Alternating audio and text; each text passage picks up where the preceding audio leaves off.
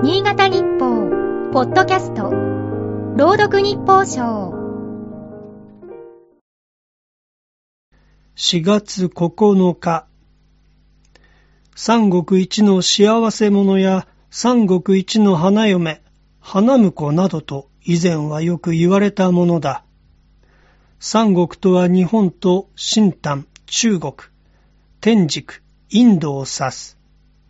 昔の日本人にとって天竺は遥か彼方の遠い国だった。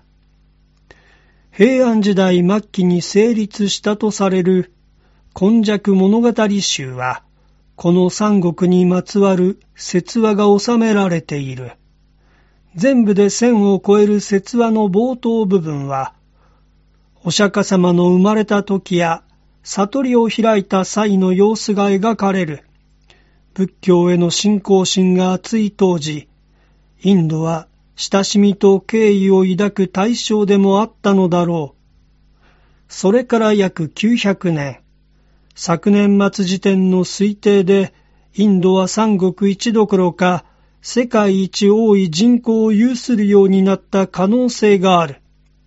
人口減少に転じた中国よりも、インドに目を向けている日本企業も多いという。インド映画も国内外で人気だ。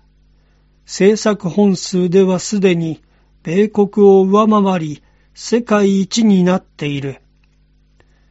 各国はその外交姿勢も注視している。日米欧をはじめとした自由主義陣営かと思いきや、ロシアや中国側の枠組みにもちゃっかりと加わっているからだ。全方位外交と言ってもいいだろう。ロシアがウクライナに侵攻する中、双方と対話できる立場は貴重な存在とも言える。国際社会は新たな冷戦に向かっていると指摘されることもあるが、独自の立ち位置から戦闘を止める糸口を探ってもらいたい。